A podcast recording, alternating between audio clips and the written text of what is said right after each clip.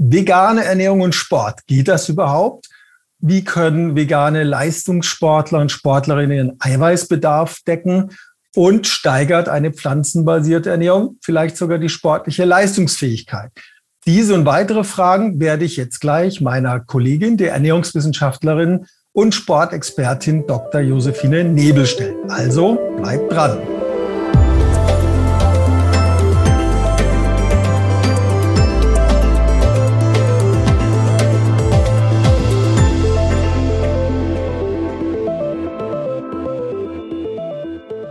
Hallo, schön, dass du wieder da bist. Ich darf jetzt erstmal meine Kollegin, die Ernährungswissenschaftlerin Dr. Josephine Nebel begrüßen. Hallo Josephine, schön, dass du dir heute Zeit genommen hast.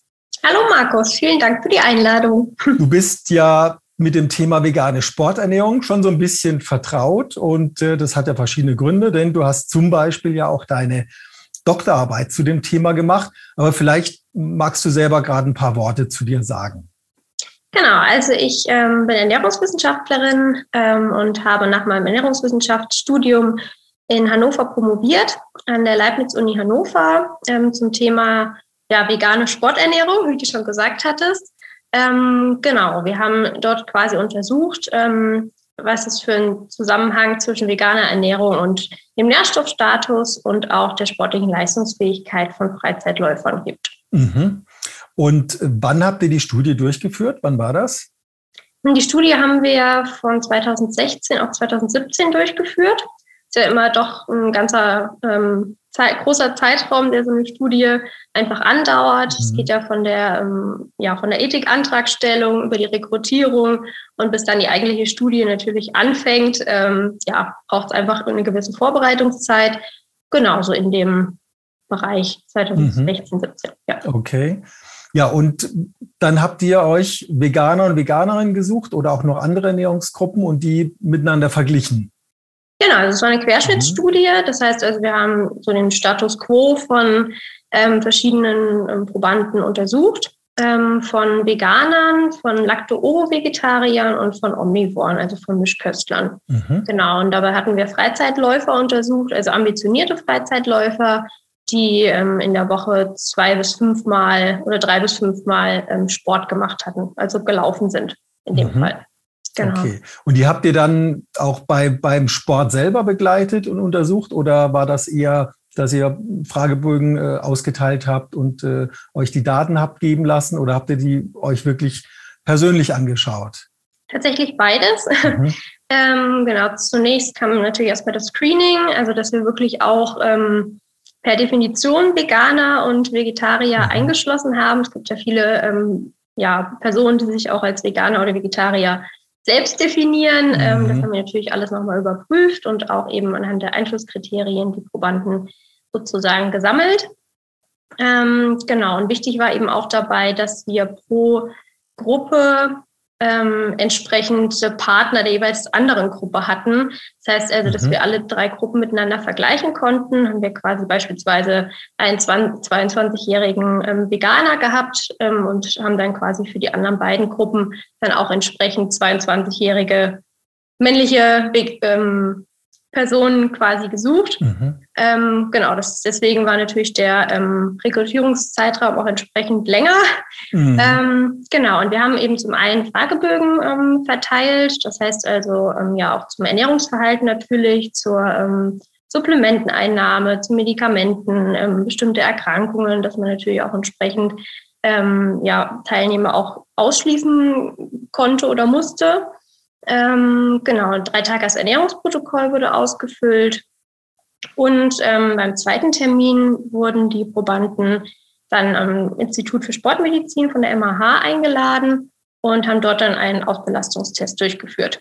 Das MAH heißt, ist die, die Medizinische Hochschule Hannover. Genau. Okay. genau. manche vielleicht nicht. Genau. Okay. Also richtig, genau. eine richtig standardgemäße Studie sozusagen. Und wie viele waren das dann ungefähr pro Gruppe, die ihr da drin hattet? Wie viele Läufer und Läuferinnen? So circa 25 bis 30. Mhm. Also genau, 25, also die sich vegetarisch, mhm. 25 vegan und etwa 25 mit einer Mischkost. Genau. Okay. Genau. Beim ersten Termin wurde natürlich auch eine Blutabnahme, Nüchternblutabnahme mhm. ähm, gemacht, damit wir auch die biochemischen Parameter hatten. und auch eine bioelektrische Impedanzanalyse, also zur Körperzusammensetzungsmessung. Mhm. Mhm. Genau. Ja, und das Interessante ist jetzt bestimmt für alle, was kam denn dabei raus? Sind die Veganer alle umgefallen oder konnten die auch laufen? Die konnten tatsächlich auch laufen. ähm, tatsächlich war es ganz interessant, ähm, unsere Ergebnisse. Also es waren wirklich alle drei Gruppen, also sowohl auch von der Nährstoffaufnahme auch als auch vom Blutstatus und auch die sportliche Leistungsfähigkeit sehr, sehr ähnlich. Und mhm. vor allen Dingen eben die sportliche Leistungsfähigkeit, die war tatsächlich ähm, bei allen drei Gruppen gleich. Okay, also ihr habt da keine ja. Unterschiede gefunden, keine signifikanten Unterschiede, sagt genau. ihr dann in der Statistik. Okay. Das heißt also, offenbar geht es auch mit einer veganen Ernährung, dass man zumindest, das war jetzt eher Breitensport, durchführt. Mhm. Was würdest du denn sagen, ähm, wenn wir das Ganze jetzt mal, bevor wir mal auch Richtung Lebensmittel und, und Nährstoffe gehen, äh, geht das auch bei einer, beim Leistungssport oder sind da die Karten wieder ganz anders gemischt? Mhm.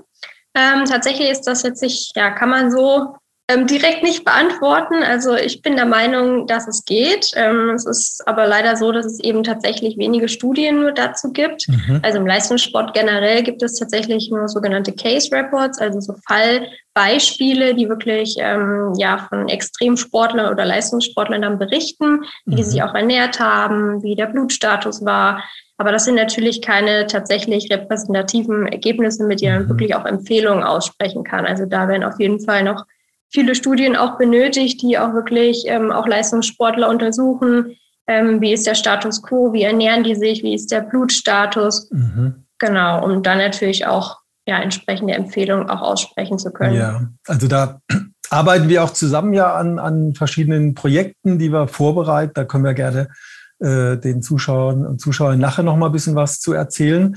Ja, dann gehen wir doch mal vielleicht ein bisschen zu den Nährstoffen.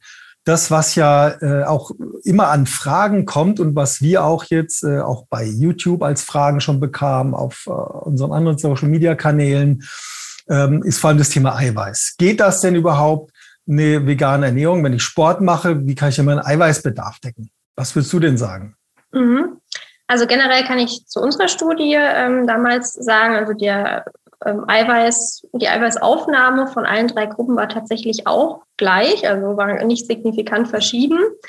Ähm, der lag so bei. Wie hoch genau war das denn ungefähr? Ja. Genau, so ungefähr bei 1,2 bis 1,3 Gramm je Kilogramm okay. Körpergewicht. Das, das heißt also wirklich ordentlich, wenn man das tatsächlich auch mal genug. mit den Mhm. Genau, mit den Empfehlungen für, von der Deutschen Gesellschaft für Ernährung vergleicht. Das sind ja ungefähr 0,8 Gramm je Kilogramm Körpergewicht für die Allgemeinbevölkerung. Ähm, genau, und tatsächlich ähm, haben wir ein wirklich ein Kollektiv gehabt, was sich wirklich sehr, sehr gesundheitsbewusst dargestellt hat. Das heißt also wirklich auch, wenn man die Lebensmittel sich angeschaut hat, sondern tatsächlich ähm, ja alles sehr geplant oder hat mhm. geplant gewirkt ähm, so dass da ja einfach viel Wissen auch vorhanden war und eben dadurch auch locker der Eiweißbedarf gedeckt werden mhm. konnte. Genau, Jetzt, da hattet, ja. Da hattet ihr auch äh, schon auch im Podcast zum Beispiel auch darüber berichtet, dass natürlich auch ähm, bei über pflanzliche Lebensmittel ganz einfach ist, den Eiweißbedarf zu decken. Mhm. Eben einfach durch die Kombination von verschiedenen Eiweißquellen, die sich dann sozusagen, oder wo sich das Aminosäurenprofil wie eine Art Puzzle dann zusammensetzt, wodurch man eben auch die Eiweißqualität super mhm. ähm, anpassen kann.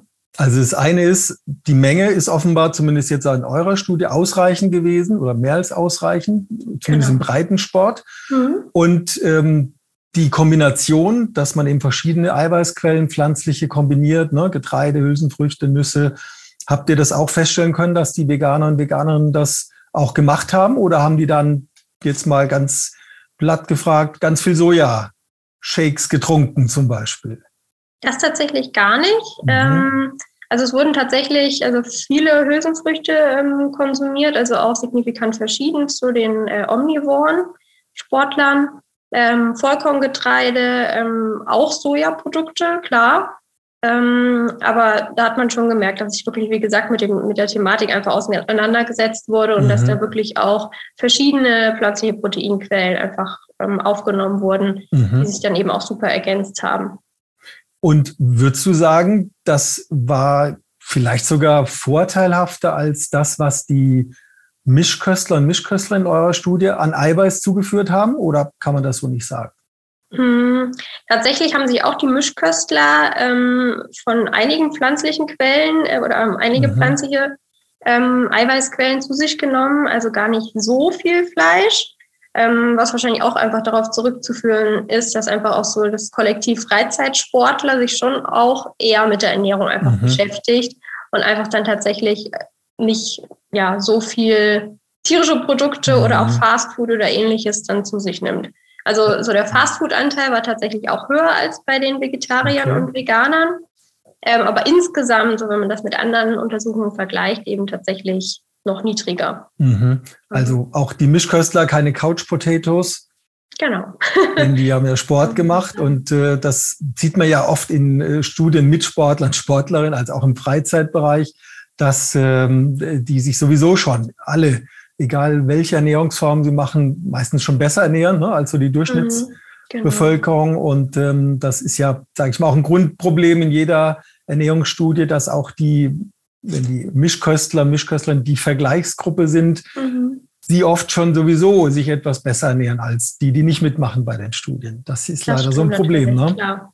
ja, diesen, ja, diesen statistischen Fehler, den hat man einfach dann mhm. leider kann man auch wenig, wenig machen dagegen. Ne? Ja. ja. Dann vielleicht mal zum Thema Kohlenhydrate. Das ist ja jetzt gerade, wenn es um, um Ausdauerleistung geht, natürlich ganz wichtig im Sport. Da würde ich jetzt mal annehmen, äh, ich habe zwar schon reingeguckt in deine Paper, aber weiß es nicht mehr aus dem Kopf, würde ich aber annehmen, das war auch ganz, ganz gut bei den, zumindest bei den Veganern und Veganerinnen, vielleicht auch bei den anderen.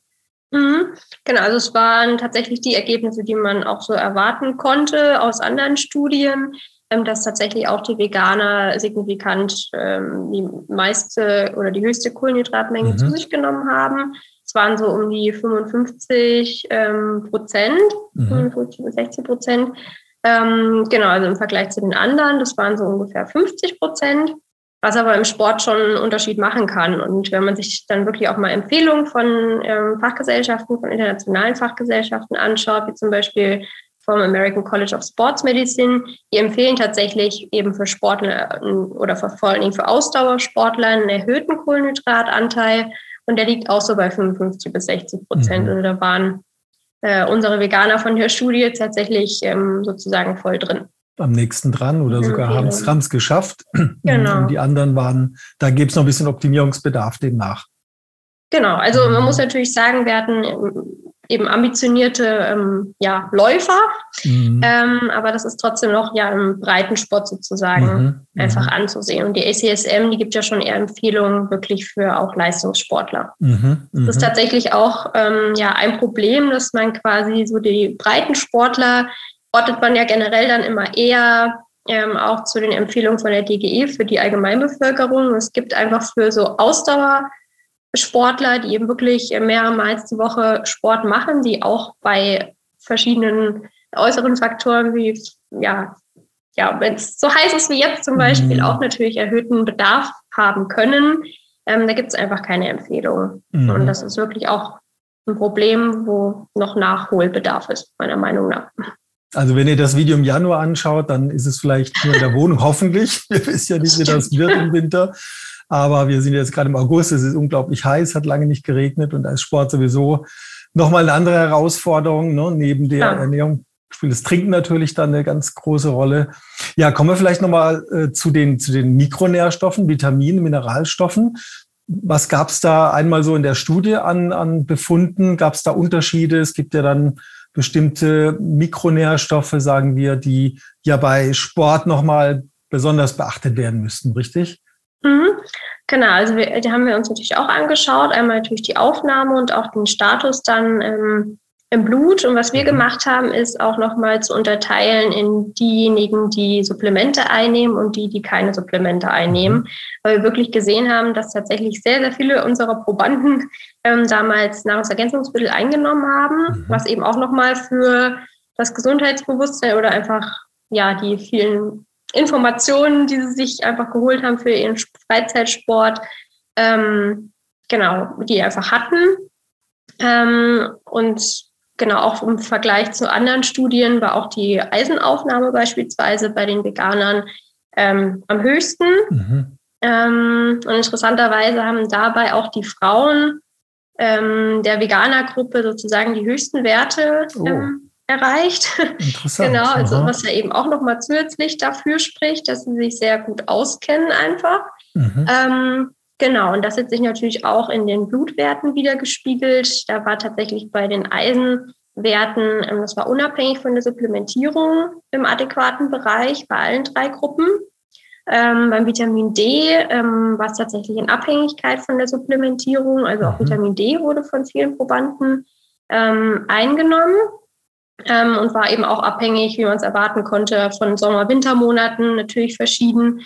Aber auch, wenn man sich quasi die Mittelwerte anschaut, wirklich auch in allen drei Gruppen erstaunlich ähm, gut. Mhm, aber natürlich okay. auch Freizeitläufer sind wirklich auch viel mhm. draußen, auch im Sommer. Das hat man tatsächlich deutlich gesehen. Mhm, mhm, ähm, genau, und beim Vitamin B12, da hatten auch tatsächlich die meisten Veganer supplementiert, also deutlich über die Hälfte in B12 ähm, supplementiert.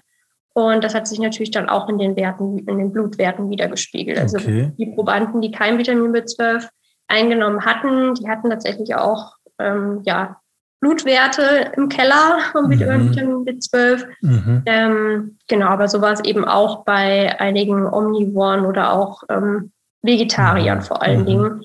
Aber ähm, dann hat tatsächlich die Hälfte der Veganer und Veganerinnen kein Vitamin B12 supplementiert. Da würden bei uns ja sofort die Alarmglocken losgehen. Ihr habt das denen ja bestimmt rückgemeldet. Aber ja. wie erklärst du dir das, dass das doch so viele waren, die, gut, es waren ja, sagen wir mal, nur 25 oder diese Richtung, aber genau. trotzdem 50 Prozent, die nicht supplementieren, ist natürlich äh, enorm viel, oder? Genau, also weniger als, also mehr als, deutlich mehr als die Hälfte hatten supplementiert, ah, okay. so ungefähr 5, ja, 40 Prozent ja. hatten eben nicht supplementiert. Ähm, ja, zu erklären, hm, schwierig, also einfach vielleicht doch ähm, bei einigen tatsächlich doch noch nicht ähm, mhm. so auch das Bewusstsein dafür oder auch vielleicht die Umstellung noch nicht so ähm, lange her, dass mhm. sich wirklich dann auch damit ähm, tatsächlich auseinandergesetzt hat. Ha, Aber eben bei deutlich mehr Probanden schon. Ja, habt ihr da auch gefragt, wie lange die sich schon vegan ernähren? Oder was war da so ein Einschlusskriterium? Wie lange mussten die vegan leben, um mitzumachen? Ein halbes Jahr. Ah, okay. Ist ja noch genau. relativ kurz, ne? Dann ja. könnte dann könnte ja auch eine Erklärung sein, dass sie dann vielleicht da noch nicht dran gedacht haben. Okay. Mhm. Mhm. Dann vielleicht noch mal die Frage zum Thema Zink. Zink ist ja auch ein kritischer Nährstoff, generell bei pflanzenbasierter Ernährung, besonders bei veganer Ernährung, weil eben in den pflanzlichen Quellen, Hülsenfrüchte, Nüsse, Samen, ähm, Getreide, die Hemmstoffe drin sind und da die Resorption eben schlechter ist. Wie sah das denn mit Zink aus bei euch in der Studie? Gab es da Unterschiede? Mhm. Mm, tatsächlich ähm, war auch da, also auch bei der Zinkaufnahme ähm, aus den Lebensmitteln zum einen, ähm, das war auch bei allen drei Gruppen adäquat, also auch mhm. im Referenzbereich. Ähm, von der Supplementierung war Zink ähm, eher ähm, weniger. Also es liegt wahrscheinlich daran, dass Zink auch in vielen Multivitaminpräparaten enthalten ist, was mhm. auch einige Probanden zu sich genommen hatten. Ähm, und von daher war eben nicht, vermutlich nicht die bewusste Zinksupplementierung tatsächlich dann da. Mhm. Ähm, Im Blut haben wir uns Zink natürlich auch angeschaut. Ähm, das war auch bei allen drei Gruppen im ja, Normbereich tatsächlich. Okay. Also auch da keine Auffälligkeiten. Genau, ja. genau. Waren wirklich okay. sehr, sehr gut versorgt, unsere mhm. Probanden. Okay, sehr schön. Also insgesamt, Josephine, könnte man sagen, ihr habt euch ja noch viele weitere Nährstoffe angeguckt es gab keine Auffälligkeiten, keine auffälligen Unterschiede zwischen der veganen, vegetarischen und Mischkostgruppe. Und insgesamt lagen die tatsächlich alle in einem guten Bereich. Kann man das so sagen? Genau, auf jeden mhm. Fall ähm, haben sie in den meisten, bei den meisten Nährstoffen tatsächlich die Referenzwerte erreicht. Bei einigen lagen sie sogar über den Referenzwerten. Mhm. Äh, ähm, genau, Magnesium ist vielleicht nur interessant. Das ist ja auch für, für die Ausdauersportler vor allen Dingen immer von großem Interesse. Ähm, das war auch bei allen drei Gruppen irgendwie zu erwarten, auch bei der Nährstoffaufnahme im guten Bereich, also im adäquaten Bereich. Und ähm, genau, es wurden einige ähm, Supplemente dazu eingenommen zum Magnesium, mhm. also so 20 Prozent pro Gruppe ungefähr. Ähm, genau, und im Blutstatus Magnesium ja immer ein bisschen schwierig zu messen, weil es streng homöostatisch reguliert wird. Ähm, aber auch das haben wir uns natürlich angeschaut und das war auch so, wie wir es erwartet hatten. Mhm. Genau. Also der Blutwert wird immer gleich gehalten, relativ gleich gehalten. Das sind ja nicht alles jetzt Ernährungswissenschaftler oder Mediziner, die zuhören. Und deswegen ist das äh, nicht so ganz einfach zu messen. Ne? Wenn es da irgendwelche Probleme mit der Zufuhr gibt, sieht man das im Blut erstmal gar nicht. Genau. Das ist, äh, das ist sowieso ein Problem bei manchen Nährstoffen, dass wir da, also bei einigen, dass wir, dass man noch nicht so die ganz super ähm, Parameter vielleicht hat, aber da muss man sich dann eben ja etwas äh, helfen und das Ganze dann auch mit der Zufuhr natürlich abgleichen, dann kann man das ja auch schon einschätzen. Ja. ja, schön. Was würdest du denn jetzt Menschen empfehlen, die sagen, ja, ich lebe vegan, ich will jetzt mal auch ein bisschen mehr Gas geben, sportlich?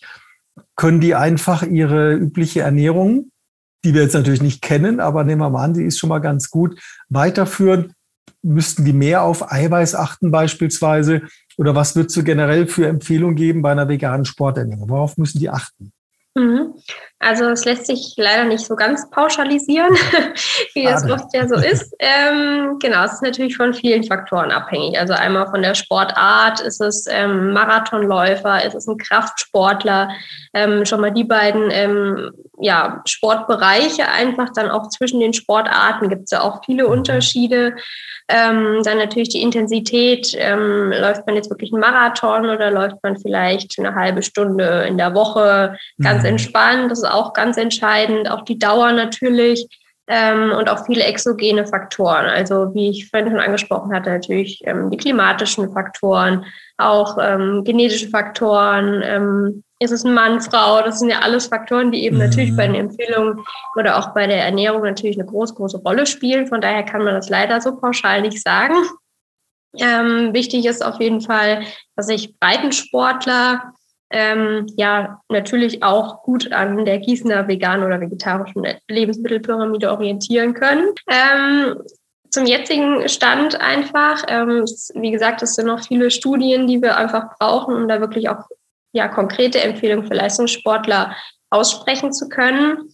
Ähm, Im jetzigen Status ist auf jeden Fall empfehlenswert, auch ob Veganer oder nicht, dass man sich im Leistungssport ähm, tatsächlich auch Ernährungsexperten einfach zu Rate zieht, weil es ja wirklich auch gerade bei, ähm, zum Beispiel, wenn man an Triathleten denkt, die wirklich mehrere Stunden unter einer Belastung stehen, ähm, dass es da einfach ja zu großen Verlusten kommen kann über Schweiß, Urin, äh, auch natürlich über Atemgase ähm, es sind einfach ja, Stoffwechselprozesse, die da ähm, sehr stark in Gang kommen. Ähm, oder auch, dass es einfach zum erhöhten Bedarf durch die verstärkte Blutbildung kommt. Ähm, an oxidativen Stress ist da auch zu denken.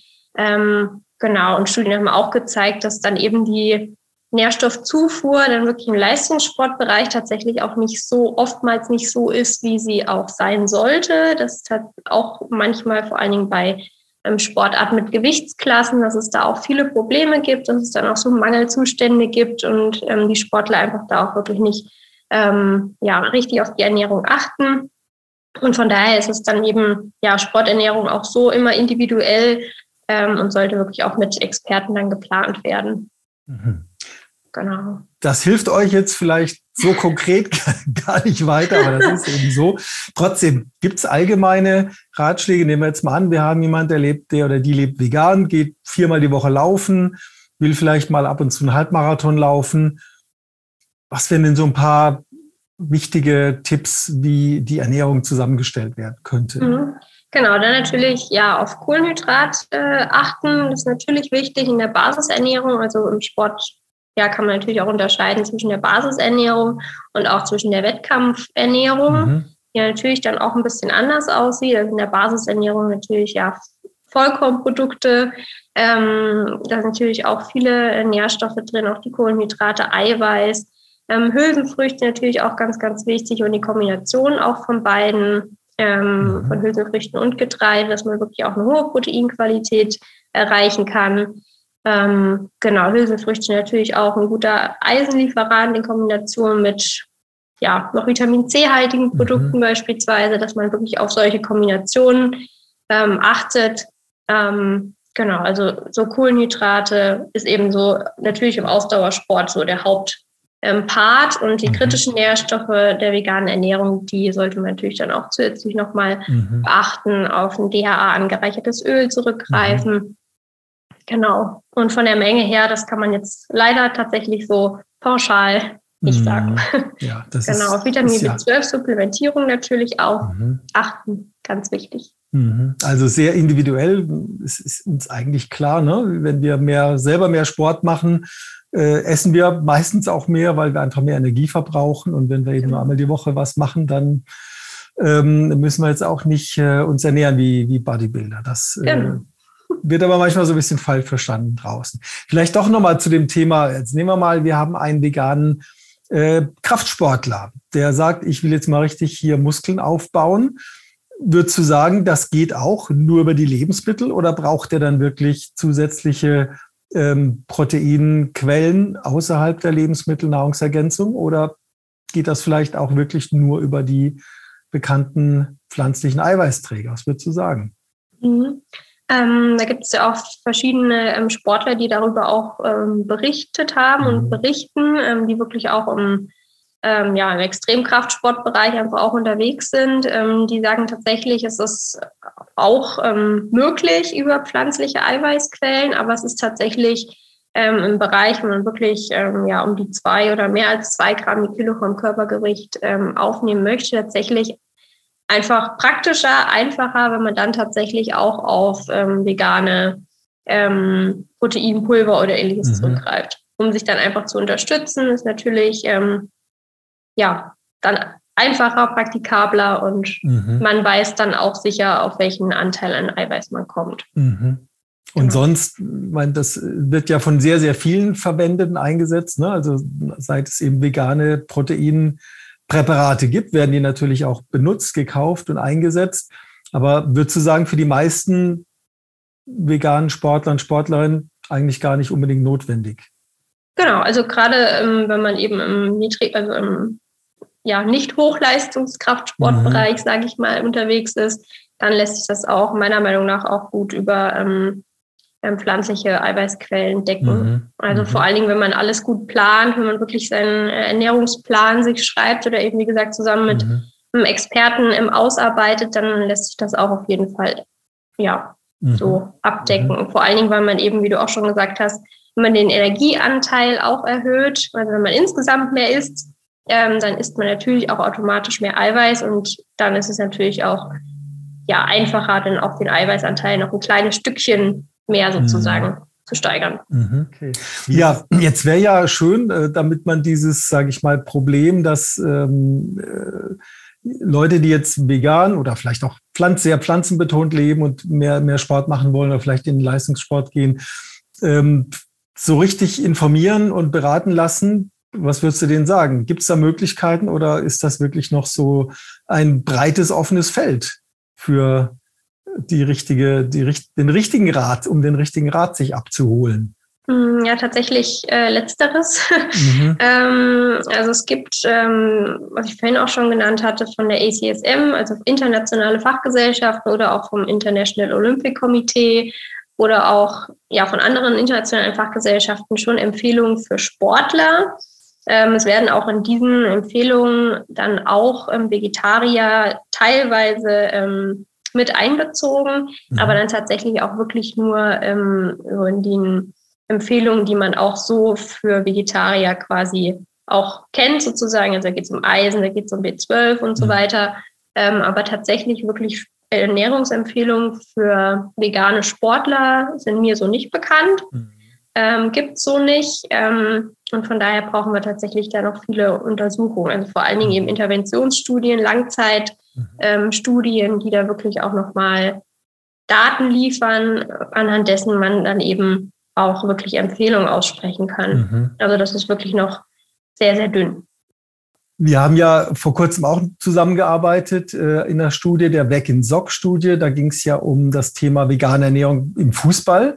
Da hatten wir ja eine Mannschaft der dritten äh, Liga, äh, teilweise oder ein Teil der Mannschaft auf eine vegane Ernährung umgestellt. Der andere Mannschaftsteil hat weiter eine Mischkost gegessen. Und da sind wir jetzt noch am Auswerten. Ne? Das war ja auch eine sehr spannende Sache, ähm, um da einfach ein bisschen mehr Ergebnisse, Informationen zu bekommen. Mal kurz gefasst können wir das ja auch schon sagen. Es gab am Schluss keine signifikanten Unterschiede zwischen den beiden Gruppen von der Leistung her. Also beide konnten noch Tore schießen, beide Gruppen. Und ähm, auch bei der Nährstoffversorgung gab es keine großen Auffälligkeiten. Eine, mitunter hat sich etwas verbessert, ne? Vitamin C-Zufuhr, mhm. wenn mehr Gemüse und Obst gegessen wird, das steigt dann eben an. Ähm, Zink kann mal ein bisschen schlechter werden, wenn eben die tierischen Lebensmittel wegfallen, aber es gab da auch keine besonderen Auffälligkeiten, oder? Genau, also es war, ähm, muss man natürlich auch fairerweise dazu sagen, auch eine geringe Probandenzahl. Mhm. Also das heißt, ähm, wir haben jetzt natürlich erste Daten, was super ist, aber wie gesagt, wir brauchen einfach wirklich ähm, mhm. ja, viele Studien oder mehrere Studien in dem Bereich, vor allen Dingen auch im Leistungssportbereich. Also mhm. da wäre es ja auch einfach wirklich neben der Intervention natürlich auch interessant zu sehen, wie ernähren sich die Sportler jetzt. Also wie ernähren sich Veganer, mhm. Vegetarier und eben auch Omnivore Leistungssportler, die wirklich mhm. so ein ähm, Leistungsniveau haben, eine Sportart, dass man da wirklich auch nochmal Daten generiert. Das mhm. natürlich auch. Also es gibt ja wirklich zu veganem Leistungssport äh, so gut wie keine Studien. Das ist schon immer wieder, also für uns auch total mhm. überraschend. Äh, und ihr da draußen denkt vielleicht, naja, das ist doch bestimmt alles schon super untersucht, aber das ist es halt überhaupt nicht. Äh, und dann gibt es eben diese Anekdoten ne, oder von, von Leistungssportlern, Sportlerinnen, die vegan leben, sagen, seit ich das mache, fühle ich mich viel besser, ich bin mhm. leistungs... Ähm, ich habe mehr Leistung, Regeneration ist besser. Ne? Das sind sicher auch ja. glaubwürdige Berichte, aber wir wissenschaftlich können damit halt nicht so viel anfangen, weil wir das wirklich dann auch äh, vergleichbar dokumentiert, untersucht haben müssen. Und deswegen sind wir ja auch daran, äh, so eine Studie mal aufzustellen, was ja auch immer äh, leider, aber so ist das, viel Geld kostet, von allem die Laboruntersuchungen, Personalkosten, so ist das bei Studien. Aber ähm, wir sind ja ganz zuversichtlich, dass wir da auch äh, irgendwo Mittel auftreiben werden, ja, um da wirklich mal ähm, ja, das Thema veganer Leistungssport mal ein bisschen mehr in die Lupe, äh, unter, unter die Lupe zu nehmen. Wie erklärst du dir das, dass es da so wenig äh, Studien gibt bisher? Hm, also generell, äh, es gibt im Leistungssport zum Thema Ernährung gar nicht ähm, so unglaublich viele Studien. Mhm. Ähm, wenn man sich wirklich auch mal die Studien zur veganer Ernährung alleine anschaut, wären es natürlich mehr, aber ist natürlich auch noch mhm. nicht so ausgebaut. Und einfach die Kombination von beiden, das ist ja schon wirklich ein sehr, sehr neues Feld. Und ich glaube, dass es wirklich auch vegane Ernährung im Leistungssport gibt, ist auch ja einfach noch nicht so lange. Ähm, und von mhm. daher ist, ja, gibt es einfach noch keine Daten dazu. Also wenn, dann mhm. sind das wirklich eher Einzelpersonen bislang, und nicht wie beispielsweise ähm, ja, eine ganze Fußballmannschaft oder ähnliches. Mm. Nur da ist es natürlich auch schwierig, da Daten ähm, zu generieren. Mm. Also es kann nur besser werden, heißt das. Genau. Ja, ja, sehr schön. Was würdest du abschließend sagen? Die, die Eingangsfrage, vegane Ernährung und Sport, geht das oder geht das auch womöglich im Leistungssport? Nochmal zusammenfassen, was würdest du sagen? Ähm, ja, also meiner Meinung nach geht das auf jeden Fall. Ähm, es ist wichtig, dass man das wirklich gut plant, vor allen Dingen natürlich im Leistungssport, dass man wirklich ja, super versorgt ist. Ganz, ganz wichtig, auch keine ähm, Mangelerscheinungen dann ähm, bekommt, ähm, dass die Leistungsfähigkeit natürlich ähm, ja, ob, im besten Fall gesteigert werden kann, gleichgehalten werden kann, aber auch natürlich die Gesundheit nicht darunter leidet. Mhm. Ähm, und von daher, ja, bitte gut planen.